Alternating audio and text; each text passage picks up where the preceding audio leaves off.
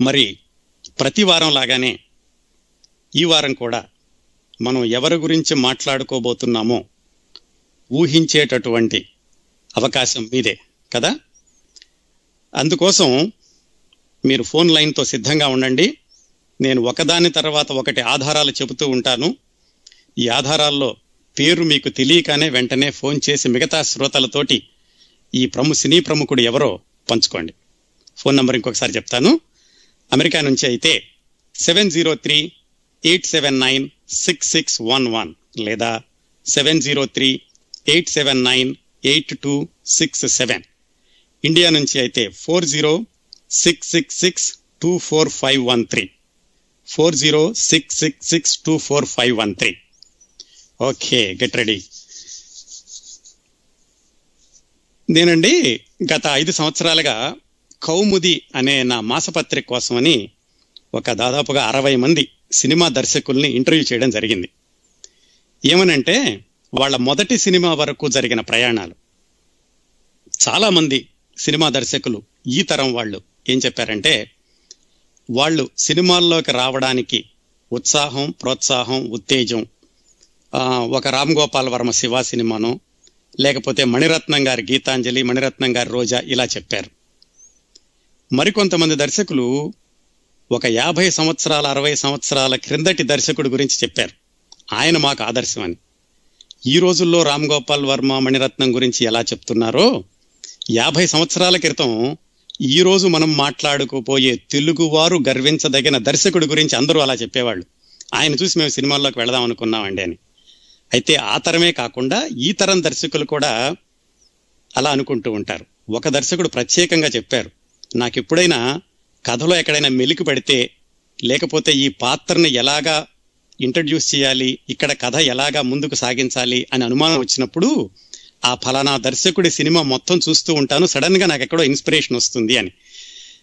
అన్ని సంవత్సరాలుగా కొన్ని దశాబ్దాలుగా తెలుగు దర్శకులనే కాకుండా తెలుగు చిత్ర పరిశ్రమలోని వారినే కాకుండా తెలుగు ప్రేక్షకులని ప్రభావితం చేస్తున్న ఆ తెలుగువారు దర్- గర్వించదగిన దర్శకుడి గురించి ఈరోజు మాట్లాడుకుందాం. దానికి సందర్భం కూడా ఉందండి. చెప్తాను. మరి ఆధారాలు కావాలి కదా? ఇంతవరకు చెప్పింది పెద్ద ఆధారం అనుకోను మీరు ఊహించడానికి. వెళదాం ఆధారాల్లోకి. భారతదేశం మొత్తం మీద అన్ని భాషల్లోనూ జాగ్రత్తగా వినండి. భారతదేశం మొత్తం మీద అన్ని భాషల్లోనూ ఇంతవరకు వచ్చిన సినిమా దర్శకుల్లో టాప్ టెన్ ఎన్నుకోండి అంటే ఖచ్చితంగా ఈ దర్శకుడికి స్థానం దొరుకుతుంది. మీరు సత్యజిత్ రే మృణాల్ సేన్ శాంతారాం వీళ్ళ గురించి చెప్పొచ్చు. ఖచ్చితంగా మనం మాట్లాడుకోబోయే మన తెలుగు దర్శకుడికి టాప్ టెన్లో ఒక స్థానం దొరుకుతుంది. ఏమైనా ఆధారం దొరికిందండి? అలాగే భారతదేశం మొత్తం మీద ఇంతవరకు చలనచిత్ర పరిశ్రమ మొదలయ్యాక వచ్చిన సినిమాల్లో టాప్ టెన్ ఎన్నుకోండి అంటే ఖచ్చితంగా ఈరోజు మనం మాట్లాడుకోబోయే దర్శకుడు దర్శకత్వం వహించిన ఒక సినిమాకైనా తప్పనిసరిగా స్థానం దొరుకుతుంది. ఆయన జీవించింది కేవలం అరవై సంవత్సరాలు మాత్రమే. అందులో సగభాగం అంటే ముప్పై సంవత్సరాల పాటు ఆయన సినిమా దర్శకుడిగా ఒక వెలుగు వెలిగారు అఫ్ కోర్స్ కెరీర్ చివరిలో కొంచెం ఫెయిల్యూర్ సినిమాలు కూడా వచ్చినాయి. అయితేనండి ఇంకో విశేషం ఏంటంటే ఈ ముప్పై ఏళ్ళలో ఆయన రూపొందించిన తెలుగు సినిమాలు కేవలం పద్నాలుగు మాత్రమే. కేవలం అనడం ఏంటంటే సంఖ్యాపరంగా. అయితే వాసిపరంగా చూస్తే పద్నాలుగు సినిమాలు కనీసం మరొక నూట నలభై సంవత్సరాల పాటు మిగిలి ఉంటాయి. ఈ పద్నాలుగు సినిమాల్లో పది సినిమాలు శ్రోతకి తెలిసినట్టుంది. నమస్కారం అండి. Tori Live. స్వాగతం. నమస్కారం. మీ పేరు సార్? నా పేరు వెంకట దేవులపల్లి అండి. మినియాపోలిస్ నుంచి కాల్ చేస్తున్నాను. వెంకట్ దేవులపల్లి గారు మినియాపోలిస్ నుంచి బాగున్నారా? బాగున్నానండి. మీరు ఎలా ఉన్నారండి? నేను అద్భుతంగా ఉన్నానండి. అద్భుతమైన వ్యక్తి గురించి మాట్లాడుకోబోతున్నాను. అందుకని నాకు చాలా ఆనందంగా ఆహ్లాదంగా ఉంది. చెప్పండి ఎవరనుకుంటున్నారు? కే. విశ్వనాథ్ గారండి. కె. విశ్వనాథ్ గారు. కానీ ఆయన అర నేను ఓకే ఒక క్లూ ఇవ్వలేదనుకుంటాను. ఆయన అరవై సంవత్సరాలు మాత్రమే బతికారని చెప్పానండి. ఓ నేను యాక్చువల్లీ అది వినలేదండి. నేను మీరు టాప్ టెన్ అన్నారు ఇంకా తెలుగు గర్వించదగ్గ పది సినిమాల్లో అన్నారు ఇంకా ఫోన్ చేసేసాను. ఓ అలాగా. నేను అరవై సంవత్సరాలు మాత్రమే బ్రతికారు అందులో ముప్పై సంవత్సరాలు దర్శకుడిగా ఉన్నారని చెప్పానండి. Any any other guess? Okay ఆలోచిస్తూ ఉండండి అయితే. ఓకే అండి. థ్యాంక్స్ అండి. బాయ్ అండి. బాయ్ అండి. ఓకే శ్రోతలకు మళ్ళీ చెప్తాను. ఏమాత్రం కన్ఫ్యూజన్ లేకుండా. ఈయన అరవై సంవత్సరాలు మాత్రమే బతికారండి. ఆయన చనిపోయి కూడా నలభై సంవత్సరాలు అవుతుంది. క్లూ దొరికింది కదా? అరవై సంవత్సరాలు బతికారు చనిపోయి నలభై సంవత్సరాలు. అంటే ఈ సంవత్సరం ఆయన శత జయంతి సంవత్సరం. తెలుగువారు గర్వించదగిన ప్రఖ్యాత దర్శకుడి శత దినోత్సవం సందర్భ శత జయంతి సందర్భంగా ఆయన గురించి ఈనాటి ప్రత్యేక కార్యక్రమం. పేరు చెప్పలేదు ఇంకా. మీ గెస్కే వదిలేస్తున్నాను. ఇంకొన్ని క్లూ చెప్పమంటారా? పద్నాలుగు సినిమాల్లో పది సినిమాలు సూపర్ డూపర్ హిట్స్ అండి. సూపర్ డూపర్ హిట్స్ అనే కాకుండా తెలుగు సినిమా చరిత్రలో ప్రామాణిక చిత్రాలుగా మిగిలిపోయాయి. ఆయన స్క్రీన్ ప్లే అంటే వెండితెర కథనం నిరుపమాన నిఘంటువు. అది ఒక డిక్షనరీ. ప్రతి సినిమా కూడా ఆయన స్క్రీన్ ప్లేకి డిక్షనరీగా చెప్తూ ఉంటారు. అదే ఇందాక చెప్పానే ఒక దర్శకుడు ఆయనకి ఎప్పుడన్నా కథలో మెలికి పెడితే గబాల్ని ఈయన సినిమా చూసేసి ఈయన క్యారెక్టర్ని ఎలాగ ఇంట్రడ్యూస్ చేశారు ఈయన క్యారెక్టర్ని ఎలాగా ముందుకు తీసుకెళ్ళారు చూసి దాని నుంచి ప్రేరణ పొందుతాను అని చెప్పారు. ఈనాటి దర్శకుడు కూడా ఒక ఆయన. అదే కాకుండా దర్శకత్వంలోని ఏ అంశాన్ని నిర్వచించాలన్నా సరే ఈయన దర్శకత్వం వహించిన ఒక సినిమాని ప్రత్యేకంగా ఉదహరిస్తూ ఉంటారు. ఆ ఒక్క సినిమా అంటే ఈ పద్నాలుగు సినిమాలు బాగున్నాయి కానీ పద్నాలుగు సినిమాల్లో ఎస్పెషల్లీ ఒక్క సినిమా తెలుగువారి సంప్రదాయంగా తెలుగువారి చారిత్రక సంపదగా తెలుగువారి జన జీవనంలో విడతీయరాని భాగంగా ఆల్ టైమ్ ఎవర్ గ్రీన్ మూవీగా దశాబ్దాలుగా జేజేలు అందుకుంటుంది. ఈయన నిర్మించిన ఒక సినిమా చాలా సినిమాలు కానీ ఒక సినిమా ఖచ్చితంగా మిగతా వాటన్నిటికంటే పక్కన నిలుస్తుంది. ఆయన దర్శకత్వ ప్రతిభకి కొలమానాలు లేవు. ఆయన దర్శకత్వపు శైలికి పోలికలు లేవు. ఆయన దర్శకుడికే మార్గదర్శకుడు జగదేక దర్శకుడు. ఇంకా తెలియలేదండి? ఓకే నేను చెప్పేస్తాను అయితే. అయితే ఇక లాస్ట్ క్లూ చెప్తానండి. ఇందాక ఒక బ్రహ్మాండమైన సినిమా అని చెప్పాను చూడండి. నమస్కారం అండి చిత్ర కౌముదికి స్వాగతం. హలో అండి నేను మంగన్ మాట్లాడుతున్నాను. మంగా గారు బాగున్నారా? మీరే కదా రెండు గంటలు చెప్పండి అని అడిగారు. అవును నేనే అడిగాను ఇంకా చెప్పండి. అంతకంటే ఎక్కువైనా మేము సంతోషిస్తాము. చెప్పండి ఎవరి గురించి మాట్లాడుకోబోతున్నాం? కేవీ రెడ్డి గారా? కేవి రెడ్డి గారు. ఓకే బాగానే గెస్ట్ చేశారండి. ఇంకొక నిమిషంలో చెప్పబోయామండి మీరే చెప్పారు. కరెక్ట్ అండి. మనం ఈ రోజు మనందరం గర్వించదగిన కేవి రెడ్డి గారు కదిరి వెంకటరెడ్డి గారి గురించి మాట్లాడుకోబోతున్నాం. సందర్భం అంటే ఏంటంటే నేను యా. చెప్పండి. ఈ మధ్య కేవీ రెడ్డి గారిది మంత్రనగరి అనే ఒక ప్రోగ్రామ్ వస్తుంది. టీవీ నైన్లో అది డివిఆర్లో రికార్డ్ చేసుకొని ఈ మధ్య చూసాను నేను.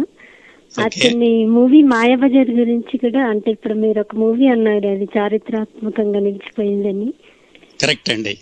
అవన్నీ చెప్తుంటే అది సడన్గా అదేమో అతనే అని అనిపించింది. అంటే ఈ మధ్య చూసాను కదా ఆ ప్రోగ్రామ్ అతనేనేమో అనిపించింది. పర్ఫెక్ట్గా గెస్ట్ చేశారు బంగా గారు. కరెక్ట్గా ఆయన గురించే చెప్తున్నాను. నేను చెప్పిన సినిమా కూడా మాయాబజార్ గురించే చెప్పానండి. అవును నాకు చాలా ఇష్టం అండి. మా పాత మూవీస్ అన్నా కూడా చాలా ఇంట్రెస్ట్ అందుకే మీ ప్రోగ్రామ్ కూడా చాలా ఇష్టం నాకు. చాలా చాలా ఆసక్తికరమైన విషయాలు ఉన్నాయండి కేవీ రెడ్డి గారి గురించి ఆయన జీవితం గురించి ఆయన మొట్టమొదటి సినిమా గురించి. యూ వింటూ అండి ఉండండి. వింటూ ఉండండి. And congratulations for the correct guess Manga garu. Keep listening thank you అండి. థ్యాంక్ యూ ఓకే శ్రోతలారా ఈరోజు మనం అలనాటి ప్రఖ్యాత దర్శకుడు తెలుగువారు గర్వించదగిన జగదేక దర్శకుడు కేవి రెడ్డి గారి గురించిన ప్రత్యేక కార్యక్రమం వింటున్నాం. కేవి రెడ్డి గారి పూర్తి పేరు కదిరి వెంకటరెడ్డి గారు. ఆయన శత జయంతి సంవత్సరం అనుకున్నాం కదా ఆయన పంతొమ్మిది వందల పన్నెండు జులై ఒకటిన పుట్టారు. అంటే రాబోయే జులైకి వంద సంవత్సరాలు నిండుతాయి. నిజానికి ఎవరైనా అనుకుని ఉంటే ఈ సంవత్సరం ఆయన శత జయంతి అని ఫిలిం ఫీల్డ్లో వాళ్ళందరూ దాన్ని సెలబ్రేట్ చేసి ఉండాల్సింది. ఎందుకనో మరి అలాంటి ప్రకటనలు ఎక్కడా కనపట్టలేదు. ఎక్కడో ఒకటి అర పత్రికల్లో వ్యాసాలు వచ్చినాయి ఇందాక మన శ్రోత చెప్పినట్టుగా. ఒక టీవీలో మంతర్ నగర్లో ఒక హాఫ్ అన్ అవర్ కార్యక్రమం వచ్చింది. కానీ ఈయన గురించి సమగ్రమైనటువంటి శత జయంతి ఉత్సవాలు ఎక్కడ జరుగుతున్న దాఖలాలు కనిపించటం లేదు. ఎందుకో ఏమిటో అది పక్కన పెట్టేసేస్తే మనం మాట్లాడుకుందాం. కేవీ రెడ్డి గారి జీవిత విశేషాలు ఆయన దర్శకత్వ శైలిలోని ప్రత్యేకతలు ఆయన మొట్టమొదటి సినిమా తీయడానికి ఎంత కష్టపడ్డారు ఇంకా మనకు సమయం ఉంటే శ్రోతలు వింటూ ఉంటే ఆయన తీసిన మరికొన్ని మంచి సినిమాల యొక్క విశేషాలు తెలుసుకుందాం. ఆయన పంతొమ్మిది వందల పన్నెండు జులై ఒకటిన పుట్టారండి. పంతొమ్మిది వందల డెబ్బై రెండు సెప్టెంబర్ ఒకటిన మరణించారు. అంటే అరవై సంవత్సరాలు.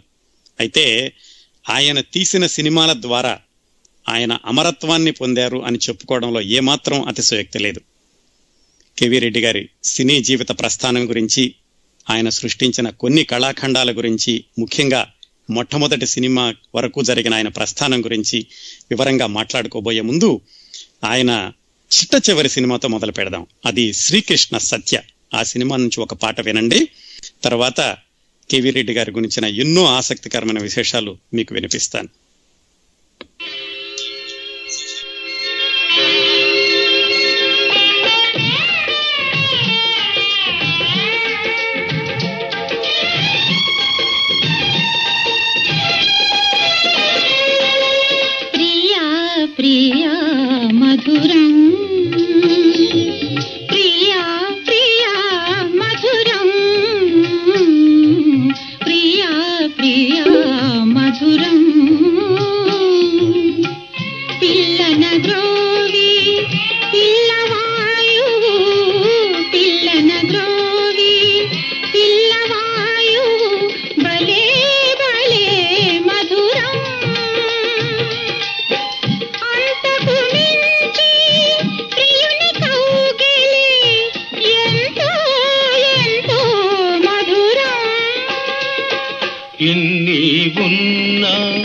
సరసిజలోచన సరసన ఉంటేనే మధురం.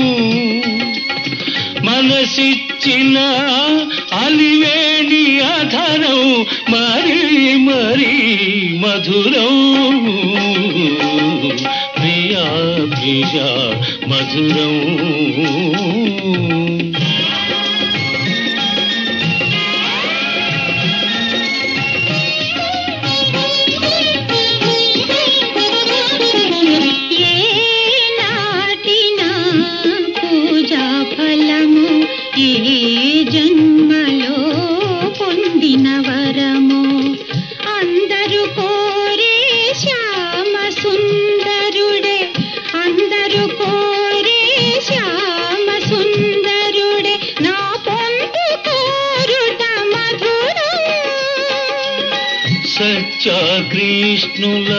సరస జీవనం సత్యాకృష్ణుల సరస జీవనం.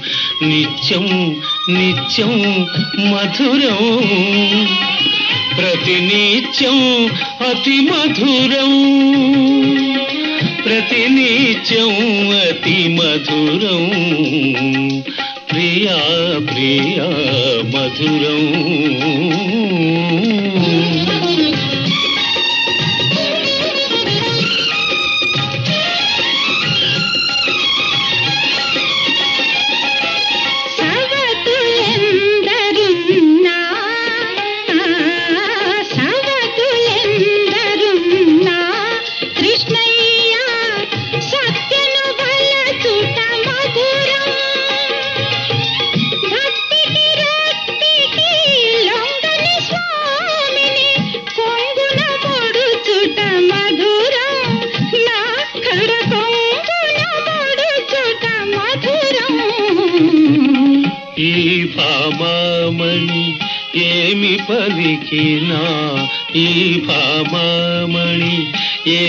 పలికినా అవుననుటే మధురం. ఈ చలి పలుకుల పర్యవసానం ఇంకా ఇంకా మధురం. ప్రియా ప్రియా మధురం.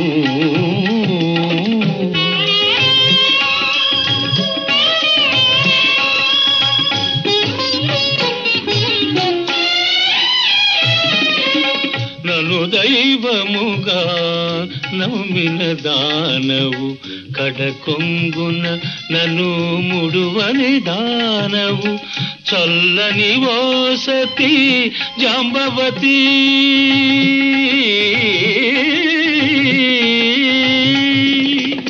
చల్లని వసతి జాంబవతి నీ సాహచర్యమే మధురం.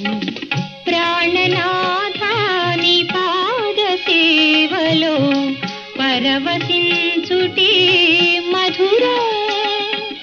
తరించుటే మధురాతి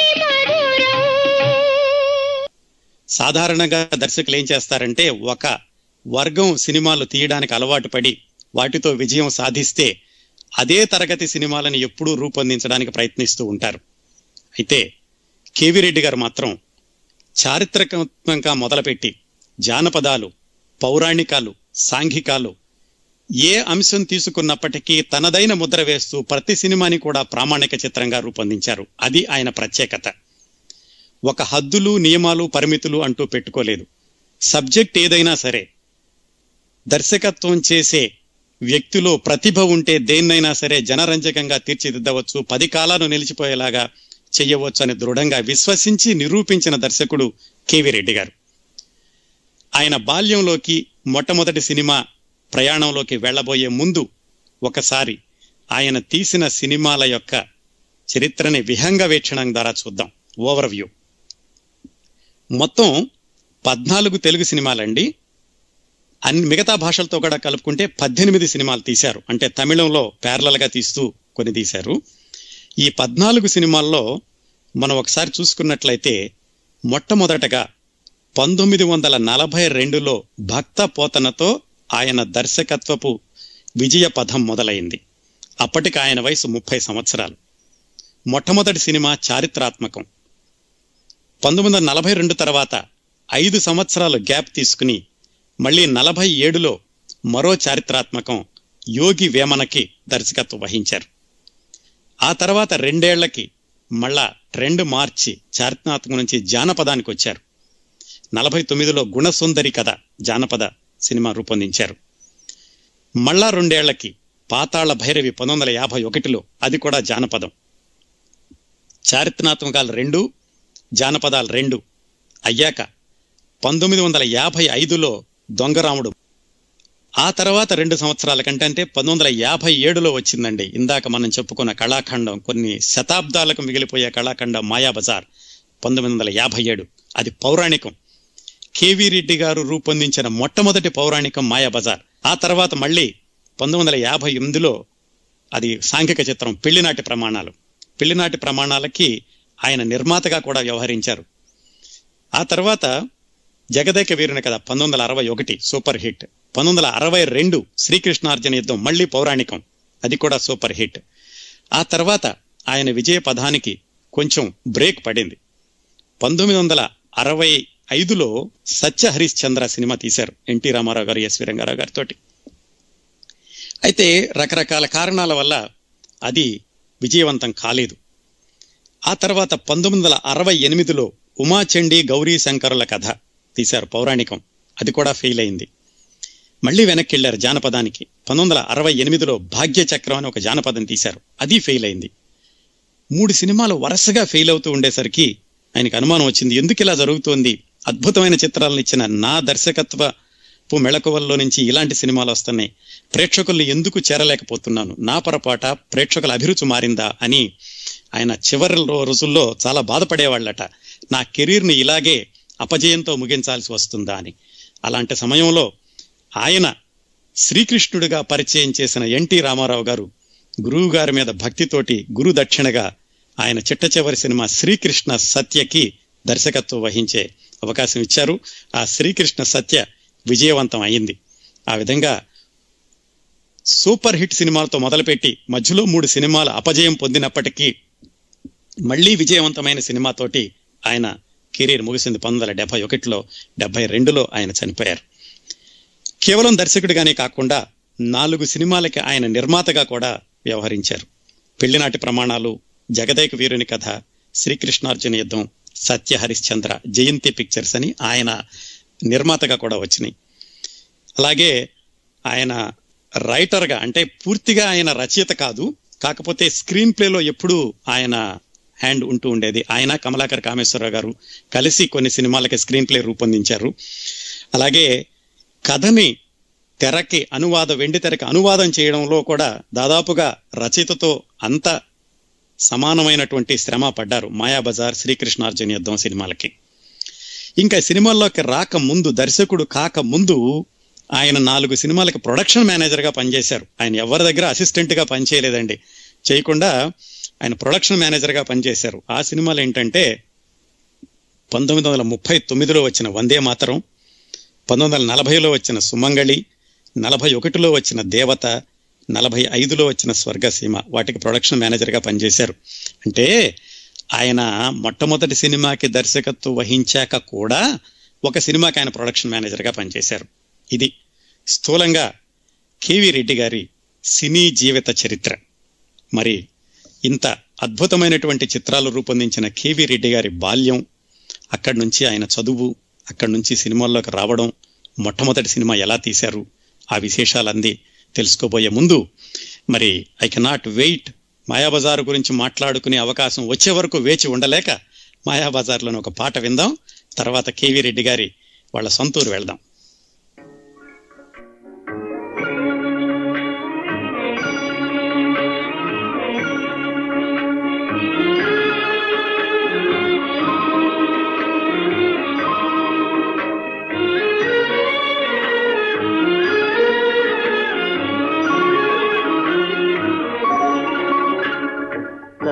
లాహిరి లాహిరి లాహిరిలో ఓహో జగమే ఊగెనుగా ఊగెనుగా తూగెనుగా.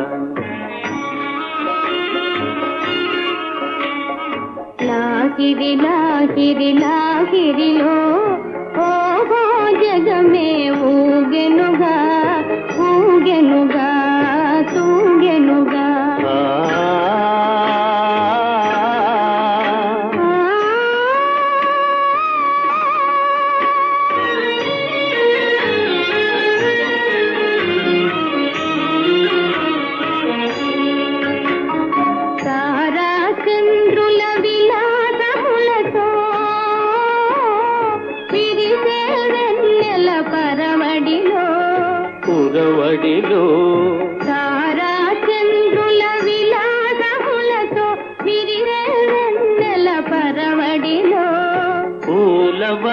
వలపుతో ఘుమ ఘుమలాడే పిల్లవాయువుల లాలనలు లాగిరి లాగిరి లాగిరిలో ఓహో జగమే ఊగెనుగా ఊగెనుగా తూగెనుగా.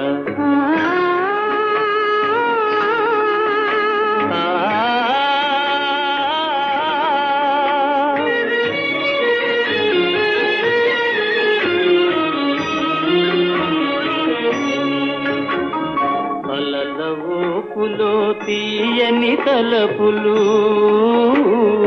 చెలరేగే ఈ కలకలలో. మిలమిలలో అలల ఊపులో తీయని తలపులు చెలరేగే ఈ కలకలలో. మై మరపించే ప్రేమ నౌకలో హాయిగా చేసే విహరణలో. లాగిరి లాగిరి లాగిరిలో ఓహో జగమే ఊగెనుగా తూగెనుగా సాగెనుగా ఆ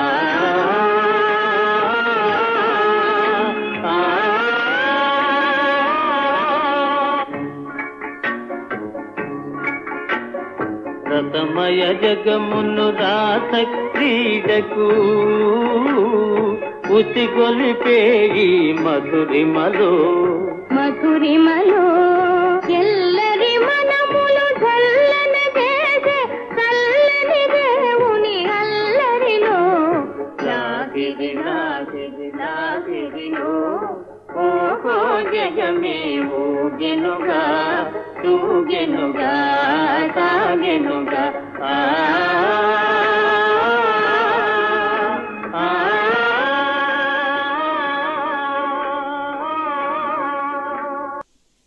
కేవీ రెడ్డి గారి బాల్యానికి వెళ్ళాలంటే మనం రాయలసీమ వెళ్ళాలండి. రాయలసీమలో అనంతపురం జిల్లా తాడిపత్రి అని ఒక ఊరుంది.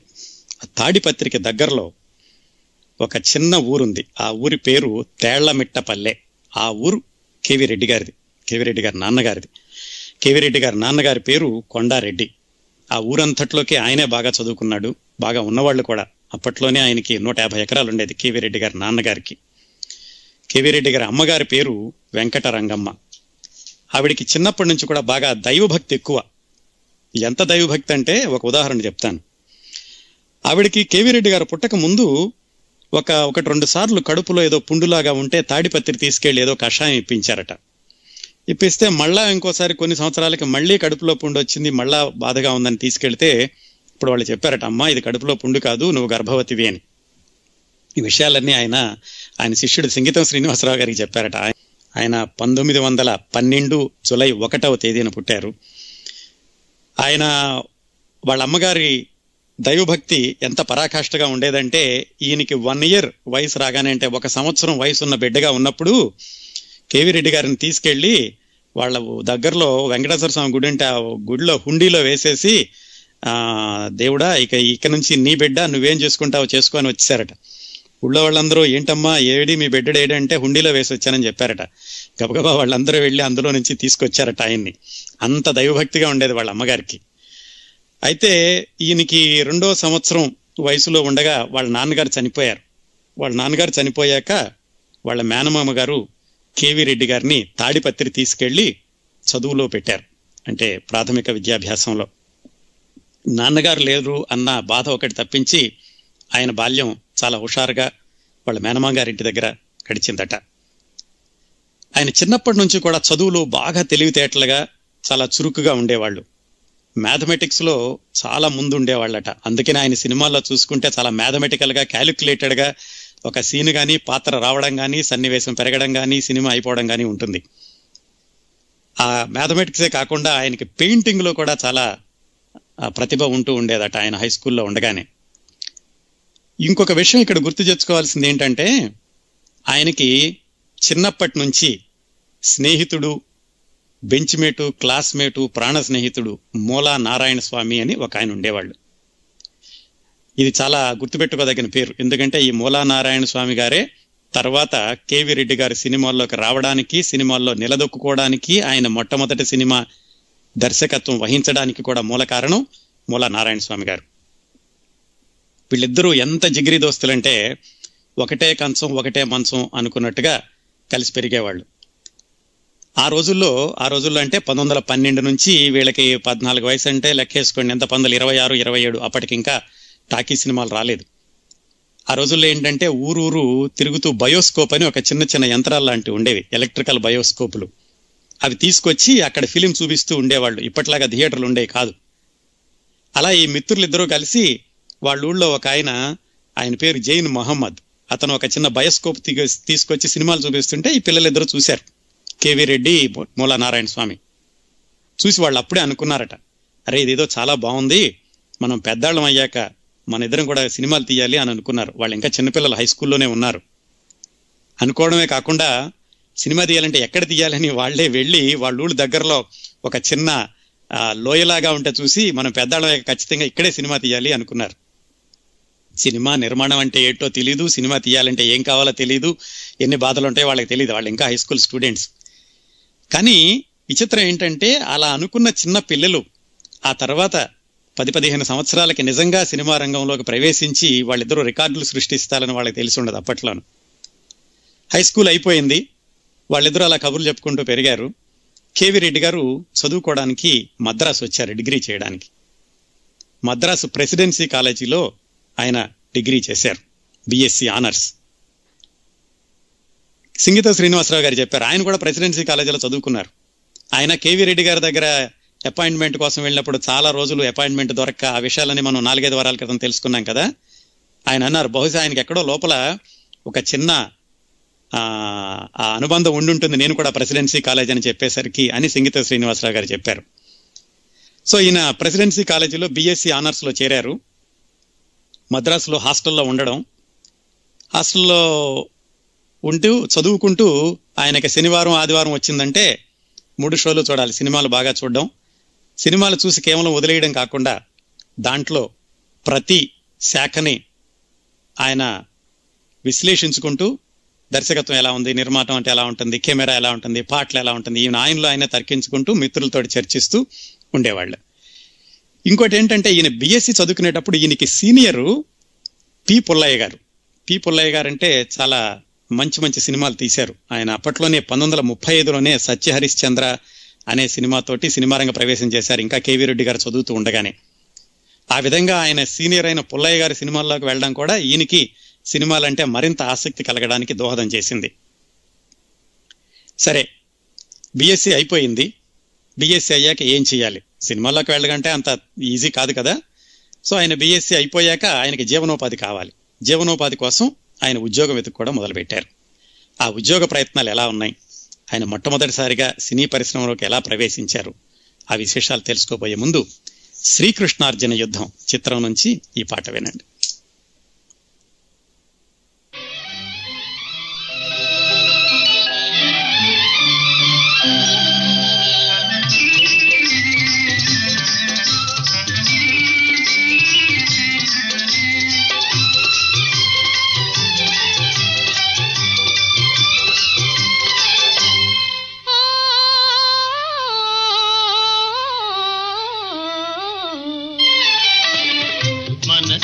పరిమళించెని తనువు పరవశించెని నవ వసంత గానముతో నీవు నటన చేయగనే.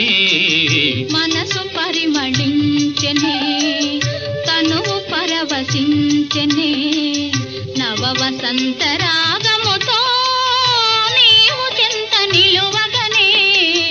మనసు పరిమళించెని తనువు పరవశించెని.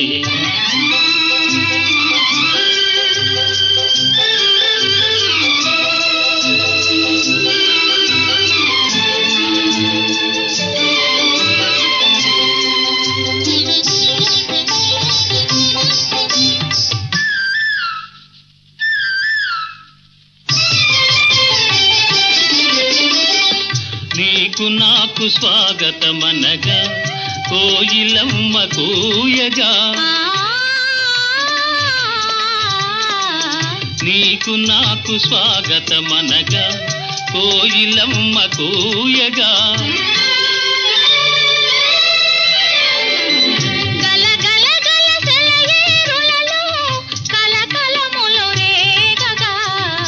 మనసు పరిమళించెని.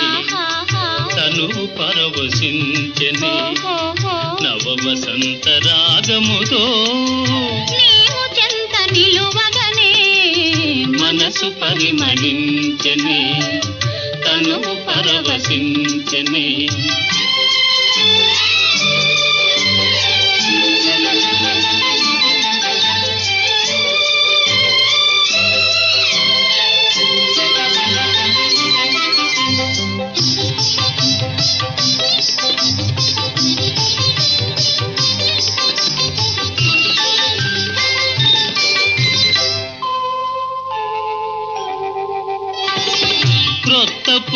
నెత్తావులతో మత్తు గాలి వీచగా క్రొత్త పూల నెత్తావులతో మత్తు గాలి వీచగా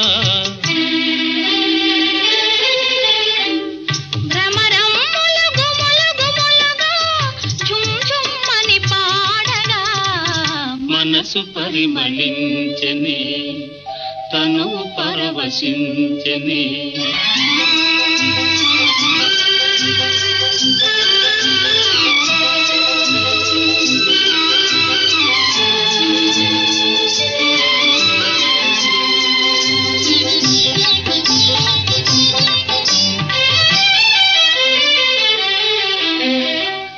తెలిమప్పులు కొండ కొనలపై హంసల వలె ఆడగా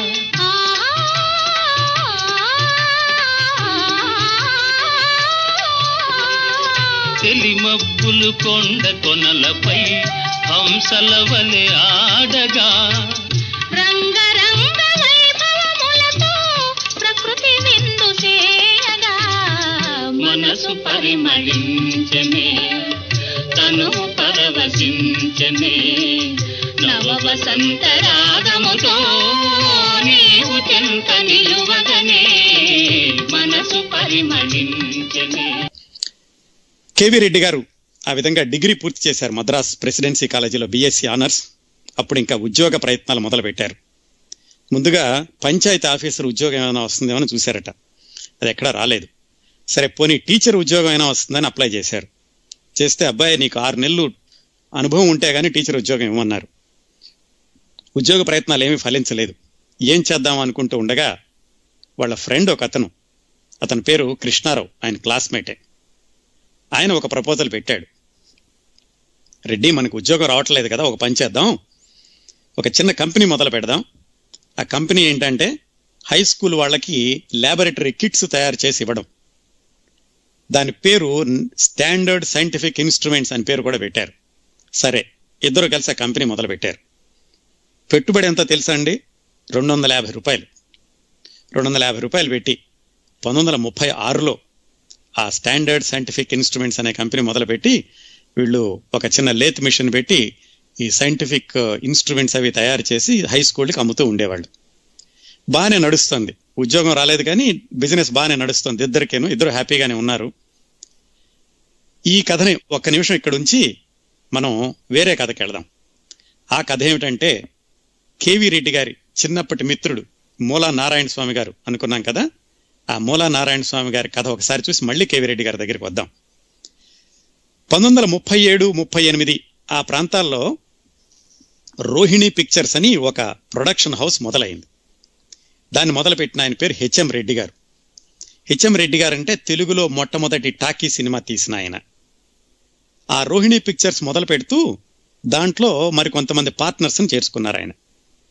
ఆ పార్ట్నర్లో ఒకరు బిఎన్ రెడ్డి గారు. బిఎన్ రెడ్డి గారు అంటే ఆ తర్వాత రోజుల్లో మల్లేశ్వరి రంగుల రాట్నం ఈ సినిమాలన్నీ తీశారు ఆయన.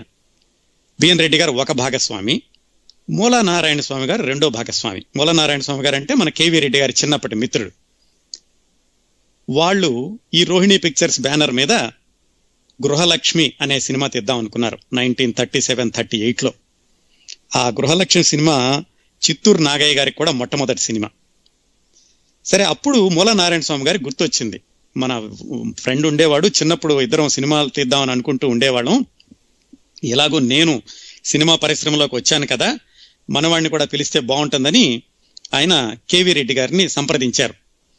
రెడ్డి ఇలాగా నేను సినిమా ప్రొడక్షన్ హౌస్లో నేను పార్ట్నర్గా చేరాను.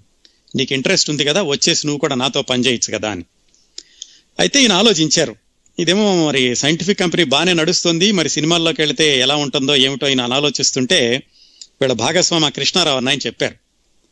సర్లే ఒక పని చేయి నీకు ఎలాగో అంత ఆసక్తి ఉంది కాబట్టి వెళ్ళి చూడు. ఒక ఆరు నెలలు గనక అక్కడ సరిగా పని చేయకపోతే మళ్ళీ వెనక్కి వచ్చేసే మన కంపెనీ ఎలాగో మనకు ఉంటుంది కదా అని చెప్పారు. ఆ విధంగా ఆయన ధైర్యం చేసి మిత్రుడు మూలా నారాయణ స్వామి ఆహ్వానంతో ఆ రోహిణి పిక్చర్స్ వాళ్ళు తీసే గృహలక్ష్మి సినిమాకి పని చేయడానికి వెళ్ళారు. పని చేయడానికైతే వెళ్ళారు. కానీ ఏం చేయాలి అక్కడ? ఈయన ఏం చెప్పారంటే మూలా నారాయణ స్వామి ఎలాగూ బాగా క్లోజ్ ఫ్రెండ్ కాబట్టి పైగా ఇది మొట్టమొదటి సినిమా రోహిణి పిక్చర్స్ మీద. నువ్వు ఒక పని చేయి నువ్వు క్యాషియర్గా ఉండు. మిగతా శాఖల తరం తర్వాత చూద్దాం. నాకు నమ్మకమైన మనిషి కావాలి క్యాషియర్ కానీ ఈయన్ని క్యాషియర్గా జాయిన్ చేశారు ఆ గృహలక్ష్మి సినిమాకి. అప్పట్లో ఏంటంటే ప్రతి ప్రొడక్షన్ హౌస్కి మద్రాసులో ఒక లాడ్జ్ ఉండేది. ఆ లాడ్జ్లో రూములు ఉండేవి ఆ రూముల్లో ఇలాంటి బ్రహ్మచారులందరినీ పెడుతూ ఉండేవాళ్ళు. కేవీ రెడ్డి గారు అలాగా ఒక లాడ్జ్లో ఉంటూ అక్కడే బోర్డింగ్ లాడ్జింగ్ రెండు ఉండేవి. అక్కడ ఉంటూ ఆ గృహలక్ష్మి సినిమాకి క్యాషియర్గా పనిచేశారు. ఆయన అదృష్టం ఏంటంటే ఆ మొట్టమొదటి సినిమా గృహలక్ష్మికే చాలా పెద్ద పెద్ద వాళ్ళతో కలిసి పనిచేసే అవకాశం రావడం. బిఎన్ రెడ్డి గారు బ్రిజ్మోహన్ దాస్ అని ఇంకొక పార్ట్నరు అలాగే నాగిరెడ్డి గారు సముద్రాల గారు దానికి పనిచేసింది. వీళ్ళందరితోటి కలిసి పనిచేయడంతో మొట్టమొదటి సినిమా నుంచే ఈయనకి ఒక విధమైనటువంటి టేస్ట్ అనేది అక్కడి నుంచే మొదలైంది. ఆ సినిమా అయిపోయింది.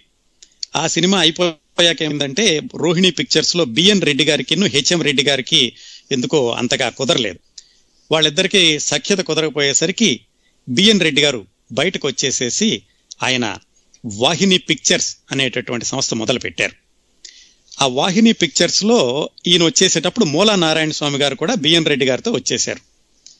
ఎలాగూ కేవీ రెడ్డి గారు మూలా నారాయణ స్వామి గారు ఫ్రెండ్స్ కాబట్టి ఆయన కూడా వీళ్ళిద్దరితో పాటుగా వాహిని పిక్చర్స్లోకి వచ్చేశారు.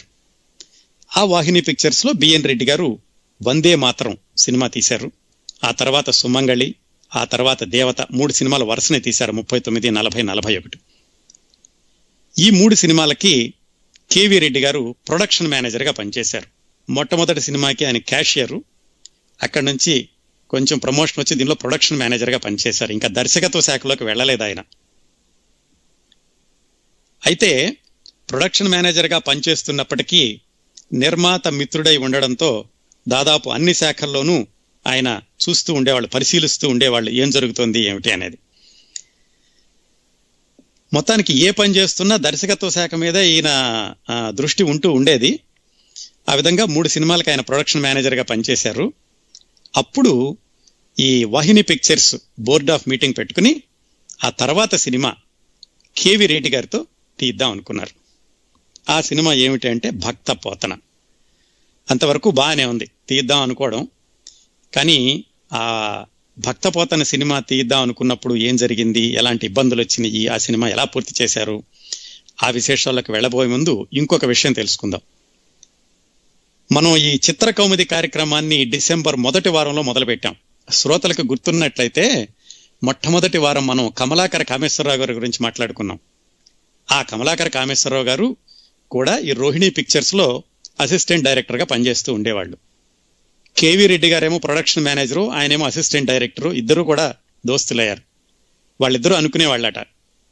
మనం ఫ్యూచర్లో ఎవరైనా ముందు ఎవరు దర్శకుడైతే రెండో వాళ్ళం వాళ్ళ దగ్గర అసిస్టెంట్గా పనిచేద్దాం అనుకున్నారు. ఎవరు? కమలాకర్ కామేశ్వరరావు గారు కేవీ రెడ్డి గారు. వాళ్ళిద్దరు ఒప్పందం అలా ఉంది. మూడు సినిమాలు అయిపోయినాయి వాహిని పిక్చర్స్లో. నాలుగో సినిమా వాహిని పిక్చర్స్ మీద భక్త పోతన. దానికి కేవీ రెడ్డి గారిని డైరెక్టర్గా పెడదాం అనుకున్నారు. కానీ ఆయన అంతవరకు ఎప్పుడు డైరెక్షన్ శాఖలో పనిచేయలేదు మరప్పుడు ఏం జరిగింది? ఆ విశేషాలు తెలుసుకోబోయే ముందు వరించి వచ్చిన మానవ వీరుడు ఏమయ్యాడో చూద్దామా?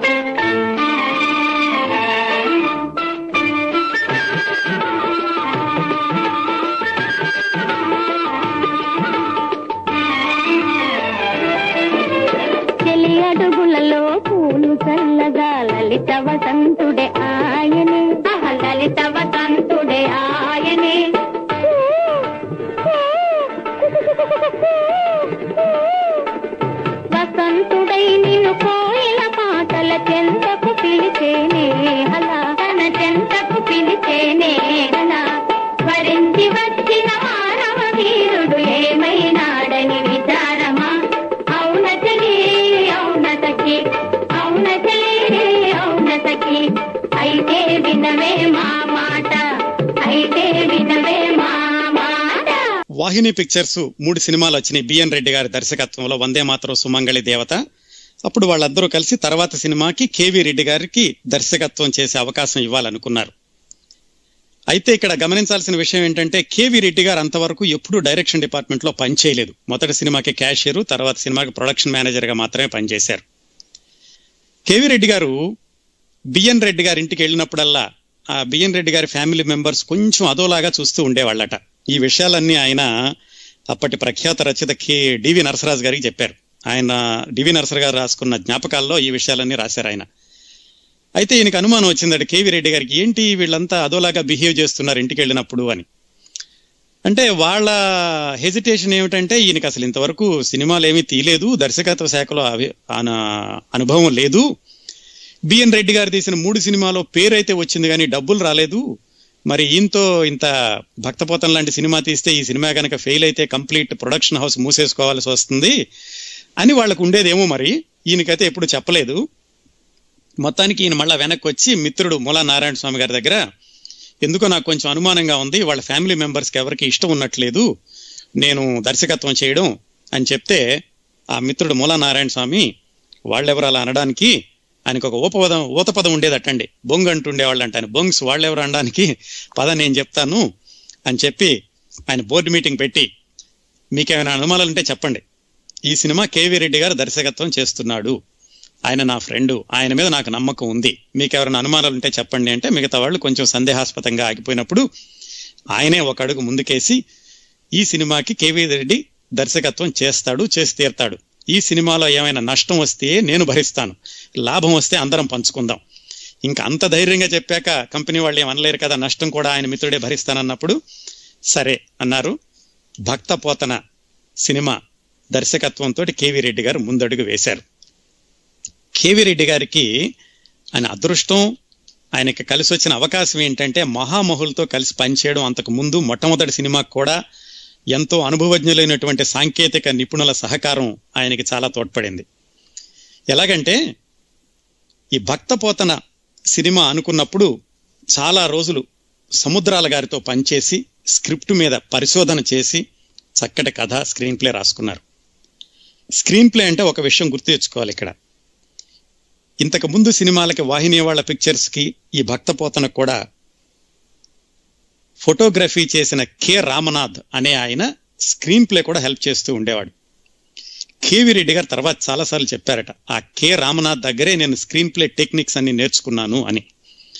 ఆ విధంగా హేమా హేమీల తోడ్పాటుతోటి భక్తపోతన చిత్ర నిర్మాణం మొదలైంది. ఇక దాంట్లో నటీనటుల విషయానికి వస్తే పోతన క్యారెక్టర్కి ఎవరిని తీసుకోవాలి అనుకున్నప్పుడు చాలా డిస్కషన్స్ జరిగినాయి. అంతకు ముందు వరకు ఈ వాహిని పిక్చర్స్ వాళ్ళ సినిమాలో నాగయ్య గారు హీరోగా వేశారు. అయితే ఆయన వేసిన కూడా రొమాంటిక్ పాత్రలు అప్పటి వరకు. మరి భక్తపోతన అంటేనే అంటేనేమో అది చాలా భక్తిరసమైనటువంటి పాత్ర. కాకపోతే బమ్మెరపోతన చాలా బాధలు పడతాడు. అందుకని నేను బక్క చిక్కినట్టు ఉండాలి. నాగయ్య గారేమో బాగా పుష్టిగా ఉండేవాళ్ళు రొమాంటిక్ హీరోలాగా.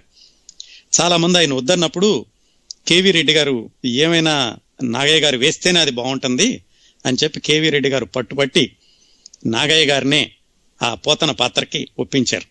నాగయ్య గారు కూడా అనుమానించారట నేను ఇంతవరకు ఏదోగా సోషల్ మూవీస్లో యాక్ట్ చేశాను ఈ చారిత్రాత్మకమైన సినిమాలో భక్తిరసమైన పాత్ర ధరించాలంటే ప్రేక్షకులు ఒప్పుకుంటారో లేరోనని ఆయన కూడా సందేహం వెలుగుచ్చినప్పుడు కేవీ రెడ్డి గారు ఆయనకి ధైర్యం చెప్పి లేదు మీరు బాగా చేస్తారని ఒప్పించారు.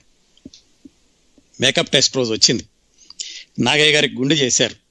గుండు చేస్తే ఆయన చాలా ఇన్ఫీరియర్గా ఫీల్ అయ్యారట. అయ్యో నువ్వు ఇలా గుండు చేస్తావా? నేను చెప్పలేదే.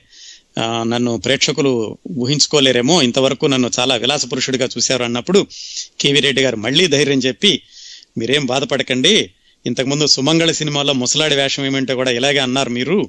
కానీ ప్రేక్షకులందరూ ఎలాగ రిసీవ్ చేసుకున్నారో ఈ క్యారెక్టర్ మీకు తప్పనిసరిగా మంచి పేరు తెచ్చిపెడుతుందని కేవీ రెడ్డి గారు మరొకసారి ధైర్యం చెప్పి నాగయ్య గారిని ఆ పాత్రకు ఒప్పించారు.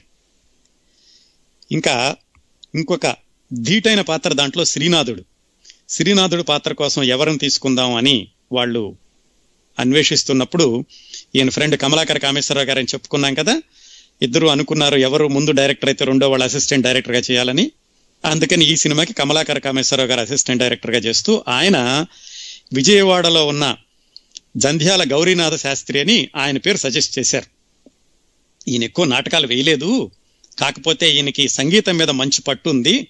ఆయన ఆయనలో మంచి నటుడయ్యే అవకాశాలు కనిపిస్తున్నాయని కేవీ రెడ్డి గారికి సలహా ఇచ్చినప్పుడు ఆయన జంధ్యాల గౌరీనాథ శాస్త్రి గారిని విజయవాడ నుంచి పిలిపించి స్క్రీన్ టెస్ట్ చేసి ఆయన్ని శ్రీనాథుడి పాత్రకి బుక్ చేసుకున్నారు. శ్రీనాథుడి కూతురుగా మాలతి అని ఒక అమ్మాయిని ఎలక్ట్ చేశారు. ఎందుకు ప్రత్యేకంగా చెప్తున్నామంటే ఈ మాలతే తర్వాత కేవీ రెడ్డి గారు కొన్ని సంవత్సరాల తర్వాత తీసిన పాతాళ భైరవిలో హీరోయిన్గా వేశారు. అలాగే ఈ భక్తపోతన సినిమాలో టంగుటూరి సూర్యకుమార్ గారు ఒక గెస్ట్ రోల్ కూడా వేశారు. సరే సినిమా షూటింగ్ అంతా మొదలైంది. ఈయనకి కేవీ రెడ్డి గారికి అంతకుముందు అనుభవం లేనప్పటికీ ఆయన పరిశీలించినటువంటి అనుభవంతో స్క్రీన్ ప్లే రామనాథ్ గారి సహాయంతో రాసుకుని సినిమా అంతా ఎక్కడ కన్ఫ్యూజన్ లేకుండా చక్కగా చిత్రీకరించడం మొదలుపెట్టారు. అంతా బాగానే ఉంది. బాగా జరుగుతోంది అనుకుంటున్న సమయంలో సడన్గా రెండో ప్రపంచ యుద్ధం వచ్చింది. రెండో ప్రపంచ యుద్ధం సమయంలో ఈ కోస్టల్ డిస్ట్రిక్ట్స్ అన్నిటి మీద జపాన్ వాళ్ళు బాంబులు వేయడం మొదలుపెట్టారు. మరి సహజంగా మద్రాసు కూడా ఉపద్రవం వచ్చింది. ఇంకా వీళ్ళందరూ షూటింగ్ మానేసేసి మొత్తం ఫిలిం డబ్బాలన్నీ చుట్టేసేసి తాడిపత్రి వెళ్ళిపోయారు. ఇంకా అసలు సినిమా పూర్తవుతుందో కూడా లేదు తెలీదు. ఆ విధంగా మొట్టమొదటి సినిమానే అనుమానంగా మొదలవడం మధ్యలో ఈ ఉపద్రవం రావడం జరిగింది భక్తపతన సినిమాకి. వెనక్కి వచ్చేసారు సరే. సెకండ్ వరల్డ్ వార్ కూడా తొందరలోనే తేలింది. మళ్ళా డబ్బాలు తీసుకుని వెనక్కి వచ్చారు మద్రాసు. మళ్ళీ మొదలు పెడదాం అనుకున్న సమయంలో ఈయనకి ఎంతో అండదండగా ఉంటున్న ఈ ఫోటోగ్రాఫర్ కె. రామనాథ్ గారు ఆయన అప్పటికే జెమినీ పిక్చర్స్లో చేరడంతో ఈయనకి ఇంకా మిగిలిన షూటింగు ఎలా చేయాలో అర్థం కాలేదు. ఇంకా దాంట్లో కొన్ని ట్రిక్ షాట్స్ కూడా మిగిలిపోయినాయట. ఆయన వెళ్ళి రామనాథ్ గారిని అడిగారు. అయ్యా మరి సినిమా చాలా వరకు చేశాము. ఈ సెకండ్ వరల్డ్ వార్తో వెనక్కి వెళ్ళి మళ్ళీ వెనక్కి రావడంతో మీరేమో వేరే కంపెనీకి వెళ్ళిపోయారు. మరి మీరుంటే కానీ సినిమా పూర్తి చేయలేను అంటే ఆయన కొంచెం విసుక్కున్నట్ట ఏమయ్యా నువ్వు మొట్టమొదటిసారిగా డైరెక్టర్ అవుతున్నాము ఆ మాత్రం చేయలేవా? నువ్వు మాత్రం ట్రిక్ షాట్ చేయకపోతే ఫ్యూచర్లో డైరెక్టర్గా ఎలా నిలదొక్కుంటావా అని కొంచెం మాట్లాడేసరికి కేవీ రెడ్డి గారు పోర్షన్తో వెనక్కి వచ్చేసి మొత్తానికి ఆయనే బ్రెయిన్ యూజ్ చేసి ట్రిక్ షాట్స్ తీశారు. రామ్నాథ్ గారు లేకుండానే. అదేంటంటే అందులో మోసేవాళ్ళు లేకుండా పల్లకి నడుస్తూ ఉంటుంది. అలాగే ఎద్దులు లేకుండా నాగలి దున్నుతూ ఉంటుంది. ఇలాంటివన్నీ కూడా కేవీ రెడ్డి గారు సొంతంగానే ఊహించి ఆ ట్రిక్ షాట్స్ అన్ని తీశారు. మొత్తానికి ఆ విధంగా అన్ని అవాంతరాలని ఆటంకాలని ఉపద్రవాలని ఎదుర్కొంటూ సినిమా పూర్తయింది. భక్తపోతన సినిమా. నిజానికి కేవీ రెడ్డి గారు ముందుగా ఒక సాంఘిక సినిమా తీద్దాం అనుకున్నారట. నమస్కారం అండి. చిత్రకౌముదికి స్వాగతం. నమస్కారం అండి మీరు వింటా ఉన్నాను చాలా బాగుంది డిస్టర్బ్ చేయకూడదని చెప్పి ఒకసారి ఆయన చేద్దామని చెప్పి. పర్వాలేదు సార్ చెప్పండి మీ పేరు? నా పేరు అంబరీష్ అండి. వింటా ఉన్నాను. ఎందుకు లేదు వంద రూపాయలు లేదు ఒక్కసారి చేద్దామని చెప్పి ఫోన్ చేశాను. Okay thank you very much అండి. మీరు వింటున్నట్టు కూడా నాకు తెలియాలి కదా అలా అప్పుడప్పుడు ఫోన్ చేస్తే మీరు వింటున్నట్టు కూడా నాకు తెలుస్తూ ఉంటుంది. ఎందుకంటే బాగుంది బాగా చెప్తున్నారు కేవీ రెడ్డి గారి గురించి అంతా. కానీ మీరు. వింటుంటే బాగుంటుందండి చాలా బాగుంటుంది అసలు. థ్యాంక్ యూ వెరీ మచ్ అండి నాకు ఎందుకంటే నవలు చదువుతున్నట్టు కూడా వింటే హాయిగా ఉన్నట్టు అనిపిస్తుంది. చెప్పి మీకు ఫోన్ చేశాను. తప్పనిసరిగా. మీరు అలా బ్రేక్ ఇస్తూ ఉంటే నాకు కూడా కొంచెం రిలాక్సింగ్గా ఉంటూ ఉంటుంది. అంబరీష్. వినాలనిపిస్తుంది బాగా. ఎక్కడి నుంచి మీరు మాట్లాడేది? నేను సౌత్ కెళ్ళాను కొలంబియా సౌత్ కేరళ నుంచి. ఓకే వింటూ ఉండండి అంబరీష్ గారు. ఇంకా చాలా విశేషాలు చెప్తూ. ఉంటాను. అయ్యా okay thank you very much అండి థ్యాంక్స్ ఫర్ కాలింగ్ ఆ విధంగా అన్ని ఉపద్రవాలని ఆటంకాలని అంతరాయాలని అధిగమిస్తూ భక్తపోతన సినిమా పూర్తయింది. ఆ ఇంకో విషయం ఏంటంటే కేవి రెడ్డి గారు ముందుగా ఒక లవ్ స్టోరీ ఏదైనా చేద్దాం అనుకున్నారట.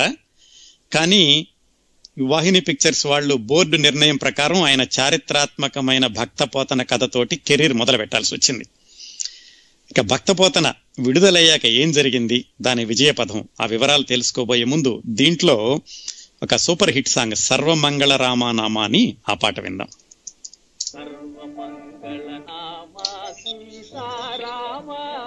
రామ. సర్వమంగళనామ సీతారామ రామ. సర్వ వినుత శాంతిదాతా వినుత శాంతిదాత రామ రామ. మనసులోని మాయా బాపి రామ రామ. మనసులోని మాయా బాపి రామ రామ.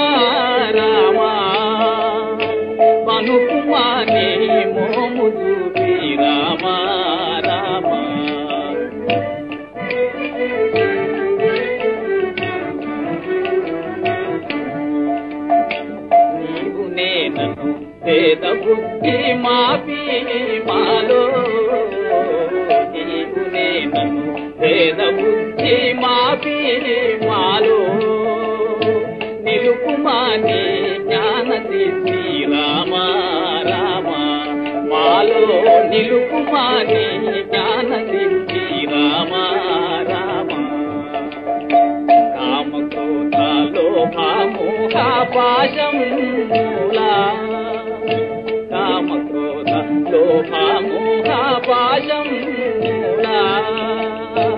కడకు ద్రోసి కావుమయ్యా రామా రామా.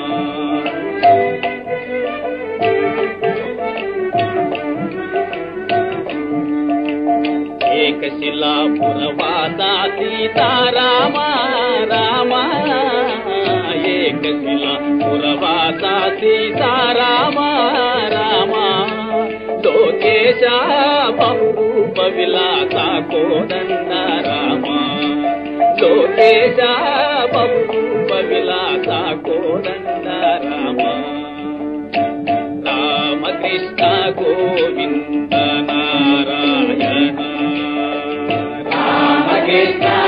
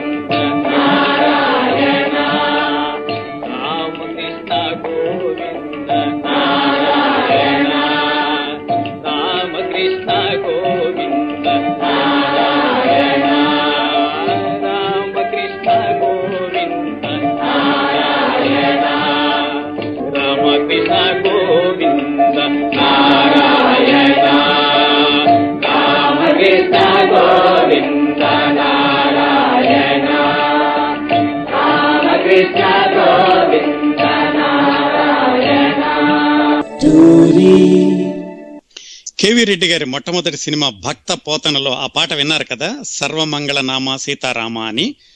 ఈ పాటకి ఒక జ్ఞాపకం చెప్తారు ఏలూరులో గోపాలకృష్ణ థియేటర్ అని ఆ సినిమా థియేటర్ ఈ సినిమాతోటే మొదలైందట భక్తపోతన సినిమాతోటి. అందులో మొట్టమొదటి పాటే సర్వమంగళ సీతానామ రామ అనేది. ఆ థియేటర్లో బుకింగ్ మొదలు పెట్టడానికి ముందు అప్పటి నుంచి సంప్రదాయంగా ఇదే పాటను వేస్తూ వస్తున్నారట. మరి ఈ రోజు కూడా కొనసాగిస్తున్నారో లేదో తెలియదు కానీ కొన్ని దశాబ్దాల పాటుగా ఏలూరులో ఆ గోపాలకృష్ణ థియేటర్లో ఇదే పాటతోటి ఈ పాట అవగానే బుకింగ్ ఓపెన్ చేస్తూ ఉండేవాళ్ళట. అదొక చిన్న జ్ఞాపకం. అలాగే ఈ సినిమాలో ఏ పాటకి కూడా ఐదారు వాయిద్యాల కంటే ఎక్కువ ఉపయోగించలేదు. ఇంకొక హైలైట్ ఏంటంటే భాగవతంలోని పద్యాలనే తీసుకుని ఈ సినిమాలో యథాతథంగా వాడారు. అది కూడా ఒక హైలైట్ అయింది.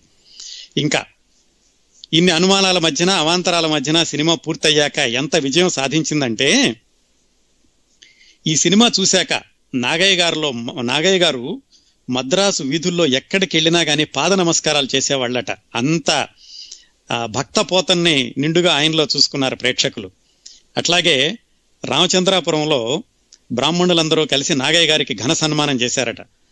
ఇంకా కోయంబత్తూరులో ఈ సినిమా భక్తపోతని సినిమా స్వర్ణోత్సవం జరుపుకుంది.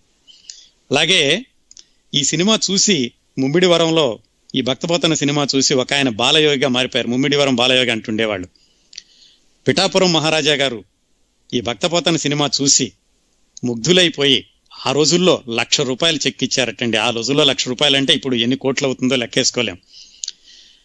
అలాగే తమిళ్ కమెడియన్ ఒక ఆయన ఉండేవాళ్ళు. అప్పట్లో ఎస్ఎస్ కృష్ణన్ అని ఆయన చాలా నాస్తికుడు. ఆయనకి దేవుడు అంటే అసలు ఇష్టం ఉండదు. కానీ ఆయన ఈ భక్తపోతని సినిమా చూసి ఒక వెండి పండ్లెంలో దాని నిండా వెండి నాణ్యాలు తీసుకుని నాగయ్య గారికి ఇచ్చి దండం పెట్టి అయ్యా నేను నాస్తికుణ్ణి కానీ మీరు పాడే పాటల్లో ఏదో అద్భుతమైనటువంటి శక్తి ఉంది. బహుశా ఆ శక్తే భగవంతుడని మీరు అనుకుంటారేమో నేను నమ్మను కానీ భక్తిపూర్వకంగా ఈ నాణ్యాలు తీసుకోండి అని నాగయ్య గారికి ఇచ్చారట. వేణుమాధవ్ గారిని మీరు మిమిక్రీ చేస్తూ ఉంటారు. ఆయన సీనియర్ మోస్ట్ మిమిక్రీ కళాకారుడు. మిమిక్రీకి ఆయన అత్యధిక ప్రాచుర్యం తీసుకొచ్చింది వేణుమాధవ్ గారే. వరంగల్. ఆయన ఈ సినిమా చూశాకే నాగయ్య గారిని అనుకరించడం మొదలుపెట్టి ఆయన మిమిక్రీ కెరీర్ని స్టార్ట్ చేశారని చెప్తారు. ఒకచోట కోర్టులో కేసు జరుగుతుందటండి. జరుగుతుంటే జడ్జి గారు హఠాత్తుగా లేచి ఈ కేసు రేపటికి వాయిదా వేస్తున్నాను భక్తపోతని సినిమా టైం అయింది నేను సినిమా చూడడానికి వెళ్తున్నాను అన్నారట. ఇవన్నీ ఏంటంటే ఆ సినిమా ఎంత విజయవంతమైంది అనడానికి కొన్ని చిన్న చిన్న ఉదాహరణలు. నిజానికి ఈ విజయంలో పాత్ర అంతా కేవీ రెడ్డి గారిదే. మొట్టమొదటిసారిగా దర్శకత్వం చేసేటప్పుడు ఏమాత్రం అనుభవం ఉన్న దర్శకులకి తీసిపోకుండా ఆయన కథను నడిపించిన విధానం కానీ ఆయన క్యారెక్టర్స్ని తీర్చిదిద్దిన విధానం కానీ అలాగే ఫోటోగ్రఫీ వీటన్నిటితో కూడా కూర్చి ఆ సినిమాని దిగ్విజయం చేశారు మొట్టమొదటి సినిమాని.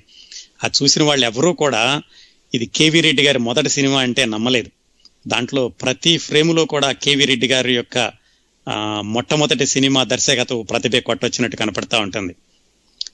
ఇంకో విషయం ఏంటంటే ఈ సినిమా షూటింగ్ మొదలుపెట్టే ముందు మూలా నారాయణ స్వామి గారు అడిగారట వాళ్ళ ఫ్రెండ్ని మరి నీకు రెమ్యునరేషన్ కింద వెయ్యి రూపాయలు ఇద్దాం అనుకుంటున్నాము. వెయ్యి రూపాయలు తీసుకుంటావా?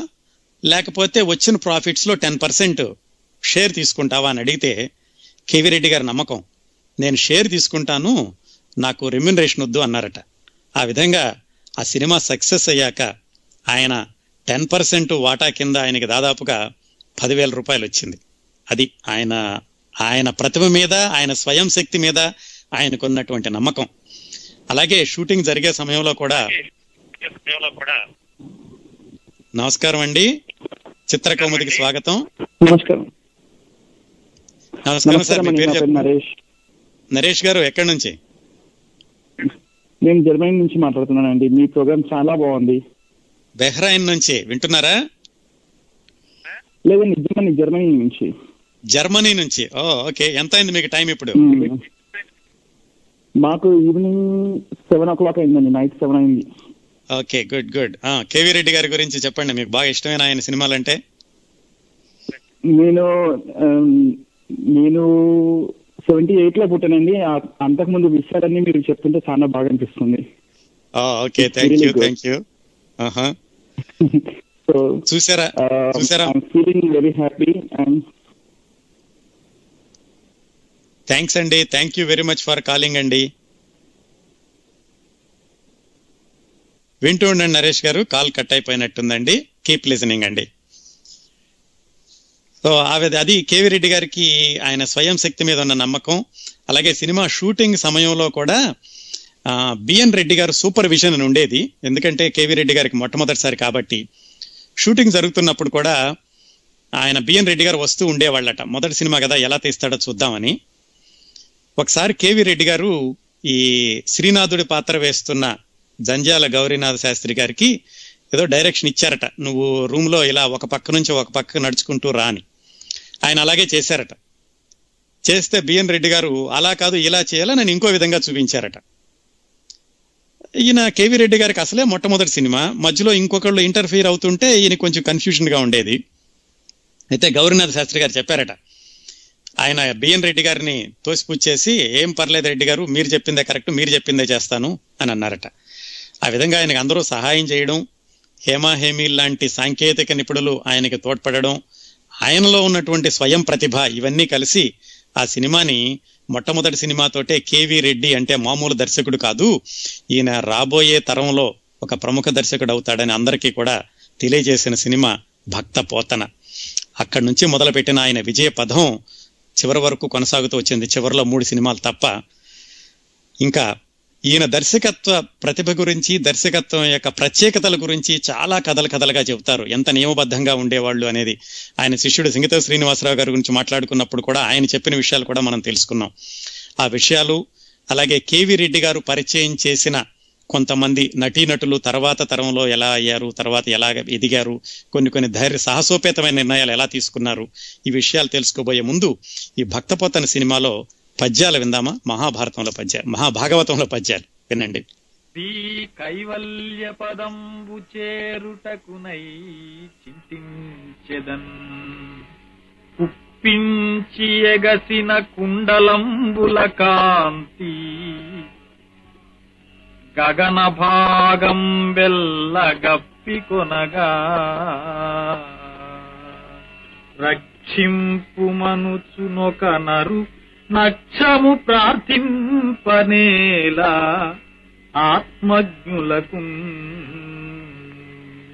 అని ఇట్లు దేవహూతికి మనమలరగా కపిలుడు ఆత్మ మార్గం బెల్లం వినిపించి తనియే అంతనా సజ్జనాగ్రణి అయిన ధ్రువుడు తల్లులకు భక్తి వినతులు తగను నర్చే. ఆ భరతుని పుణ్యవర్తనము ప్రస్తుతి చేయగ నాకు శక్యమే. బ్రహ్మహత్యానేక పాపాటవులకగ్నికీలలు హరినామ కీర్తనములు. ఇందుగలడందు లేడని సందేహము వలదు. చక్రి సర్వోపగతుండు. ఎందెందు వెదకి చూచిన అందందే గలడు దానవాగ్రణి వింటే.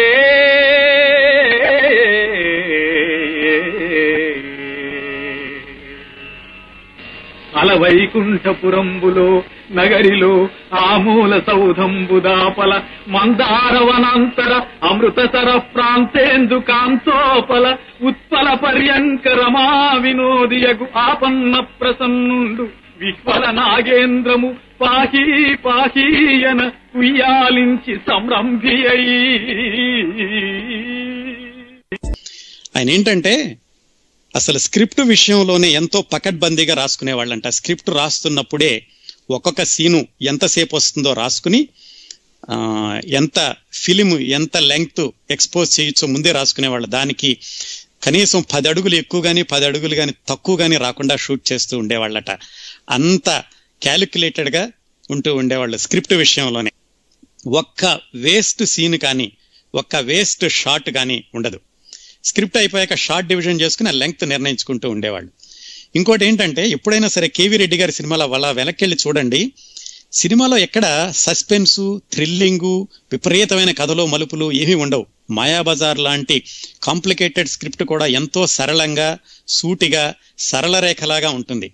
అయినా కానీ ప్రేక్షకుడు సినిమాలో నుంచి కదలలేడు.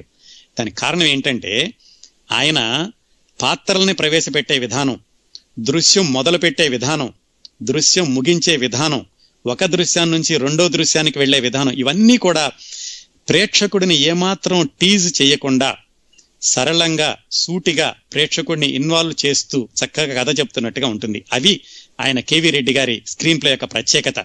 అందుకే ముందులో చెప్పుకున్నట్టుగా ఒక ప్రఖ్యాత దర్శకుడు అని చెప్పాను చూడండి. ఆయన ఇప్పటికి కూడా కథలో ఏమన్నా డౌట్ వస్తే కనుక కేవీ సినిమా రెడ్డి గారి సినిమాలు చూస్తే సూటిగా ప్లెయిన్గా కాంప్లికేషన్ లేకుండా ఎలా చెప్పాలో తెలుస్తూ ఉంటుంది. గుణసుందరి కథ సినిమా తీసేటప్పుడు ఒకసారి ఆయన అసిస్టెంట్ డైరెక్టర్ని నోట్ చేసుకుంటున్నట్ట కథ చదువుతూ ఎంతసేపు వస్తుంది? అనేది.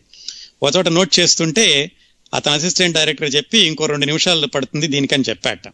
అయితే ఈయన చెప్పారట రెండు నిమిషాలు కాదు ఇంకో అర నిమిషం ఎక్కువ వేసుకో అన్నాడట. ఎందుకు అంటే మనకి సినిమా డైలాగులు చెప్పేది గోవిందరాజులు సుబ్బారావు గారు ఆయన కొంచెం స్లోగా చెబుతాడు అందుకని నువ్వు చదివిన స్పీడ్లో కాదు ఇంకా స్లోగా ఉంటుంది కాబట్టి ఇంకొక అర నిమిషం ఎక్కువ పడుతుంది అని. అంత క్యాలిక్యులేటెడ్గా మెటిక్యులస్గా ఉండేవాళ్ళు కేవీ రెడ్డి గారు స్క్రిప్ట్ సమయంలో. ఇంకో ఉదాహరణ ఏం చెప్తారంటే ఆయన స్క్రిప్ట్ రాసుకున్నాక ఒక్క అక్షరం కూడా షూటింగ్లో మార్చడానికి ఒప్పుకునేవాళ్ళు కాదట. స్క్రిప్ట్ సమయంలోనే అంతా ఫైనలైజ్ అయిపోయింది. ఎవరేం చెప్పినా వినేవాళ్ళు కాదు. ఆయన అనుకున్నది తీసేవాళ్ళు అలాగే విజయం సాధించేవాళ్ళు. పాత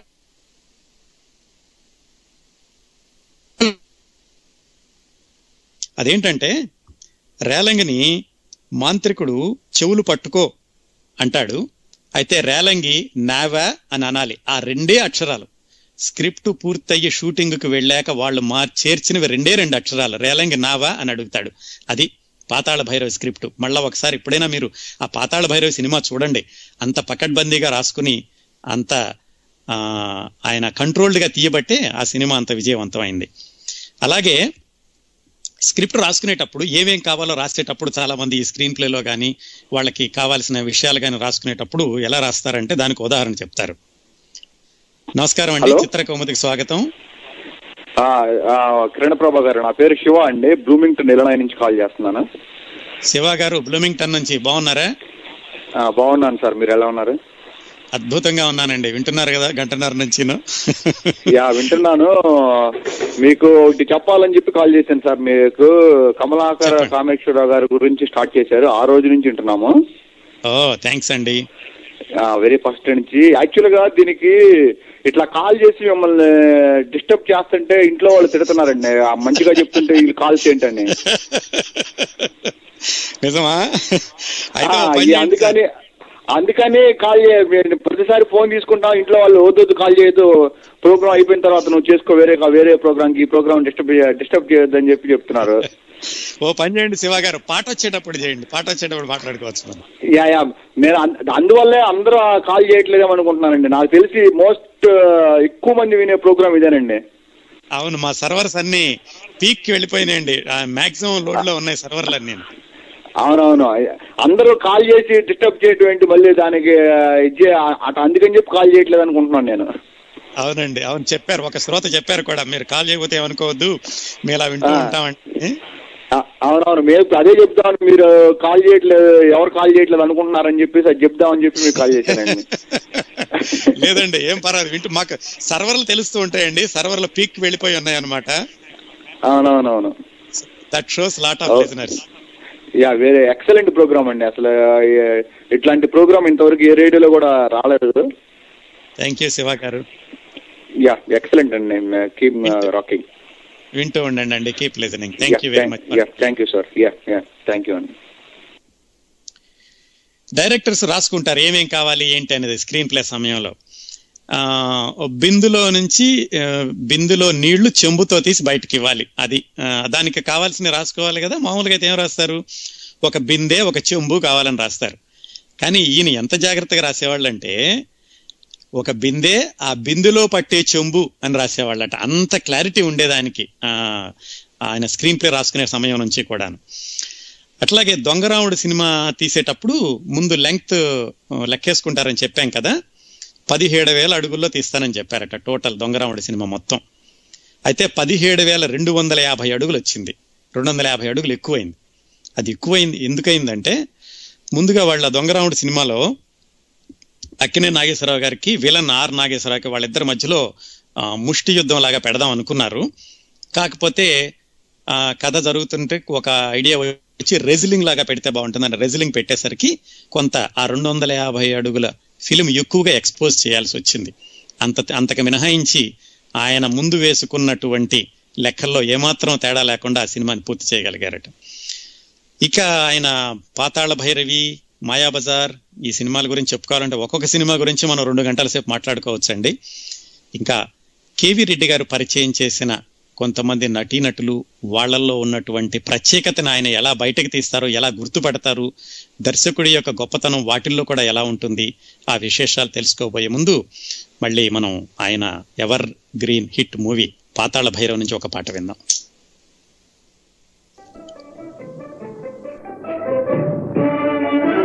కలవరమాయే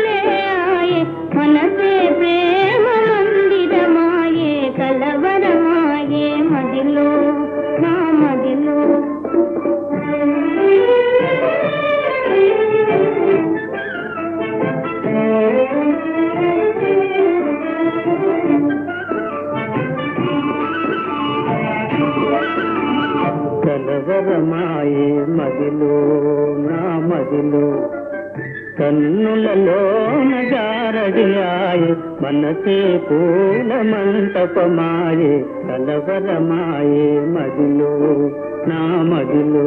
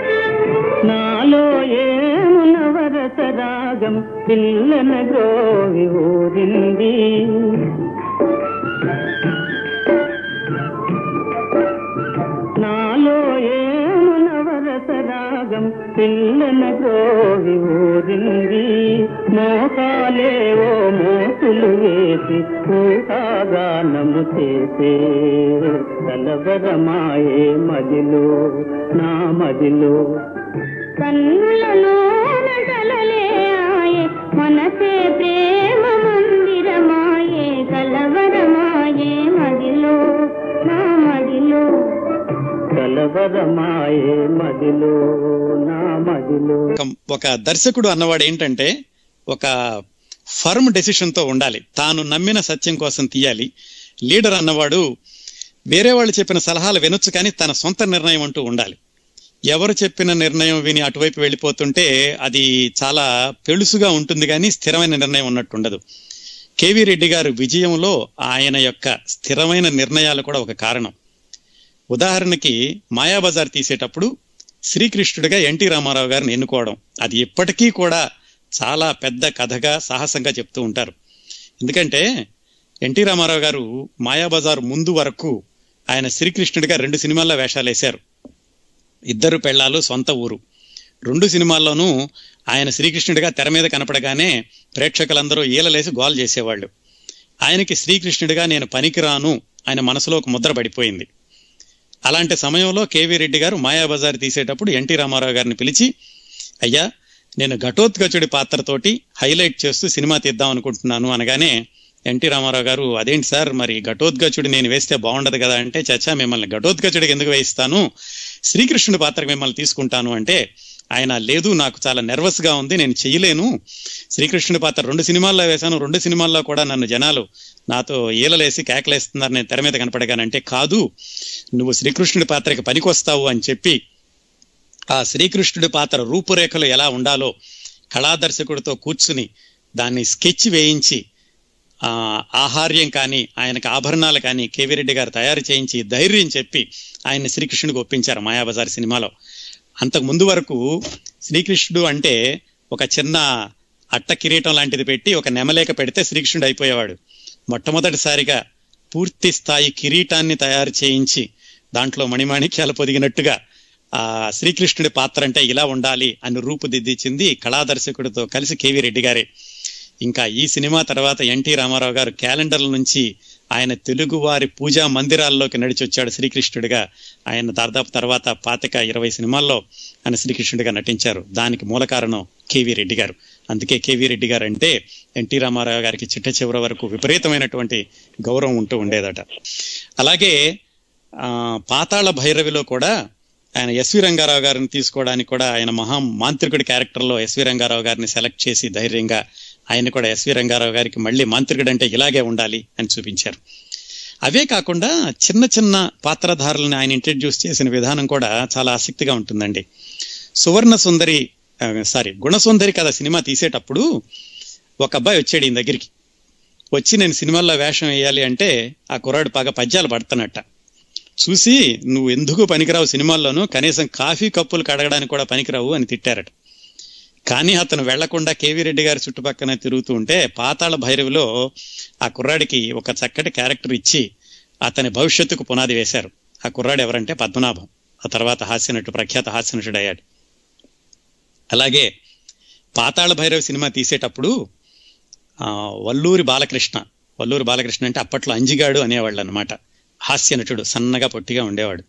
ఆయన బాలకృష్ణ అంజిగాడు అనడానికి కూడా కేవీ రెడ్డి గారి పాతాళ భైరవి సినిమానే కారణం. అతను కూడా ఏలూరులో నాటకాలు వేసుకుంటుంటే విజయ ప్రొడక్షన్ వాళ్ళు పిలిపించాక ఆయనకు ఒక చిన్న వేషం ఇచ్చారు పాతాళ భైరవి సినిమాలో. అది కూడా ఏంటి? చెట్టు మీద ఒక దయ్యం ఉండే వేషం. అంటే మనిషి కూడా సరిగ్గా కనపడ్డు. అది రెండు సెకండ్లు రెండు రెండు షాట్లో మూడు షాట్లో ఉంటుంది. ఆ వేషం వేసేసాక ఇక అయిపోయింది అబ్బాయి వెళ్ళిపో అన్నారు. కానీ ఆ కుర్రాడు వెళ్ళకుండా కేవీ రెడ్డి గారు సెట్ల మీదే ఉంటూ చుట్టూతా తిరుగుతూ ఆయనకి జోక్స్ చెప్తుంటే ఈ కుర్రాడి దగ్గర చాలా టాలెంట్ ఉందని గ్రహించి ఆ క్యారెక్టర్ని ఎక్స్పాండ్ చేసి దాంట్లో అంజిగాడి పాత్ర వేయించారు పాతాళ భైరవిలో. దాంతో బాలకృష్ణ అంటే అంజిగాడు అన్నట్టుగా సెటిల్ అయిపోయాడు. అది కూడా కేవీ రెడ్డి గారు కళాకారుడిలో ఉన్నటువంటి ఆ టాలెంట్ని ఎలా గుర్తుపడతారు అనడానికి ఒక ఉదాహరణ. అట్లాగే సత్య హరిశ్చంద్ర సినిమా తీసేటప్పుడు ఆయన సొంత cinema NT Ramarao garu SV Rangarao గారితో తీసేటప్పుడు అందులో రేలంగి గారు కౌశికుడు పాత్ర వేస్తున్నారు. వాళ్ళకి నలుగురు శిష్యులు కావాలి కౌశికుడికి. ఒకతను ఈ ఇంతకు ముందు ఈయన సినిమాల్లో అంజిగాడిగా వేసిన బాలకృష్ణ. అట్లా అప్పుడే ఇంకో కొత్త కుర్రాడు వచ్చాడు రాజమండ్రి నుంచి. అతను ఎవరంటే కుక్కపిల్ల దొరికింది అని రావికొండలరావు గారి నాటకంలో చాలా బాగా యాక్ట్ చేశాడు అని అతన్ని ఎవరో పిలిపించారు. సరే ఈయన వచ్చి ఆ శిష్యులందరూ కలిసి కౌశికుడి చుట్టూతా తిరిగి డాన్స్ చేస్తూ ఉంటారు.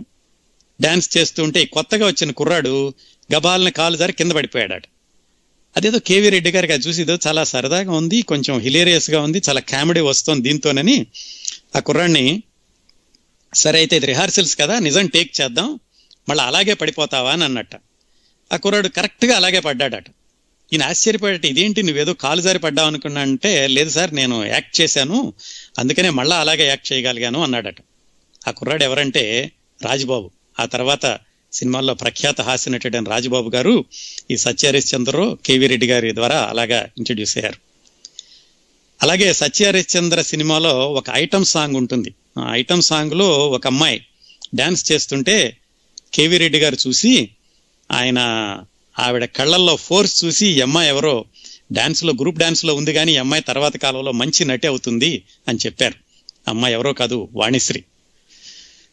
అలాగే ఇంకా చాలా ఉదాహరణలు చెప్తారండి. ఆయన సినిమాలో ప్రతి ప్రతి సీను కూడా ప్రతి దృశ్యము ప్రతి పాత్ర కూడా ప్రామాణికంగా మనకి ఎన్నో పాఠాలు చెబుతూ ఉంటుంది. దర్శకత్వపు మెళకువలు నేర్చుకోలే నేర్చుకోవాలనుకునే వాళ్ళకి అవేమీ అవసరం లేకుండా మామూలుగా మనసు కష్టపడకుండా ఏమాత్రం సరదాగా చక్కగా హాయిగా సినిమా చూడ చూడాలనుకున్న వాళ్ళకి లాంటిది.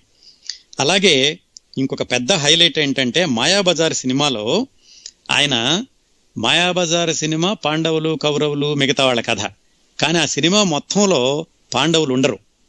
పాండవులు లేకుండా ఆ మాయాబజార్ కథ మొత్తాన్ని నడిపించారు. దానికి కారణం కూడా చెప్తారు. ఎందుకంటే మహామహులందరూ మిగతా క్యారెక్టర్స్ అందరూ ఉండిపోయారు. ఇంకా పాండవులు వేషం వేయడానికి ఎవరు హేమాహేమిలు దొరకలేదు. అందుకని పాండవులు లేకుండా ఆ సినిమా నడిపించారు. ఇప్పటికి కూడా మనం మాయాబజార్ సినిమా చూస్తుంటే అరే ఇందులో పాండవులు లేరే అన్నటువంటి ఆలోచన ఎవరికీ రాదు. అది కేవీ రెడ్డి గారి స్క్రీన్ ప్లే గొప్పతనం. అవండి ఇంకా చాలా విశేషాలు ఉన్నాయి కేవీ రెడ్డి గారి ప్రతి సినిమా గురించి కూడా ఒక రెండు గంటల సేపు మాట్లాడుకోవచ్చు. మరొకసారి ఆయన చిట్ట చివరి రోజుల్లో ఎలా ఉన్నారు ఆ విషయాలు తెలుసుకోబోయే ముందు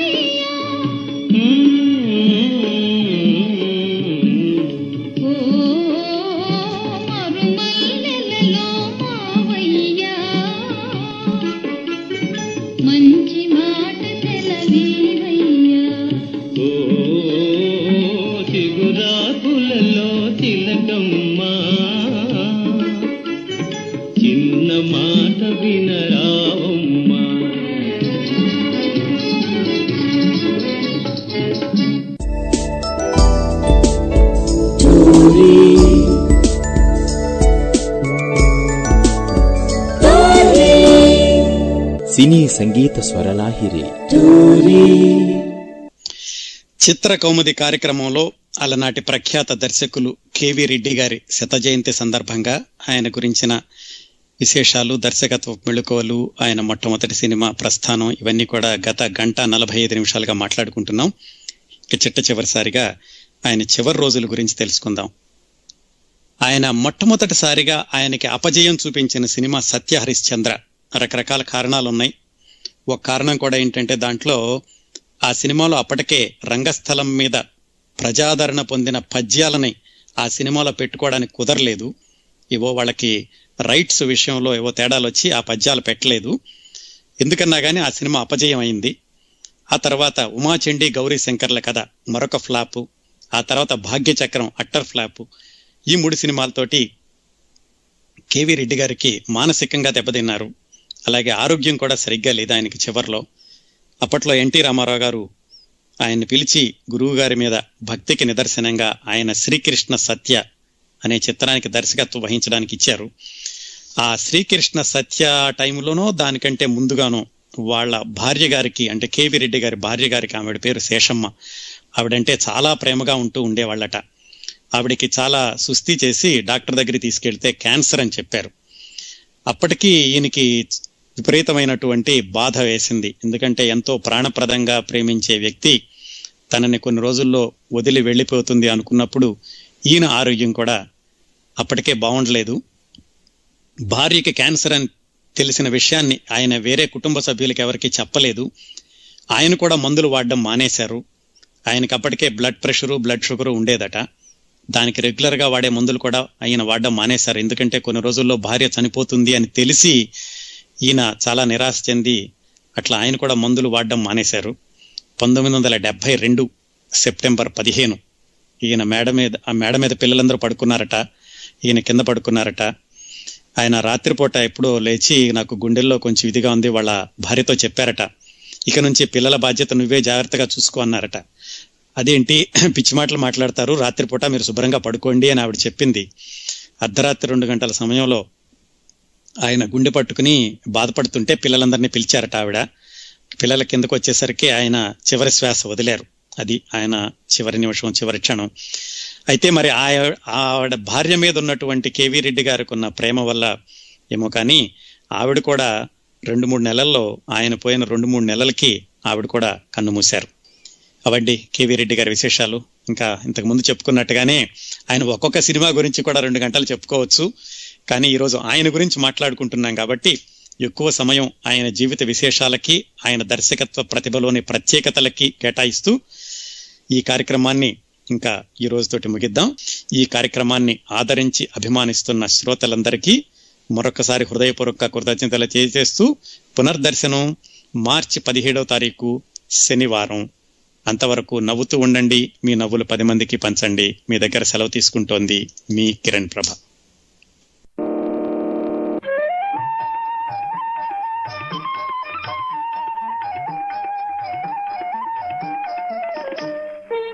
నీవు లేక నిముసమైన నిలువజాలనే.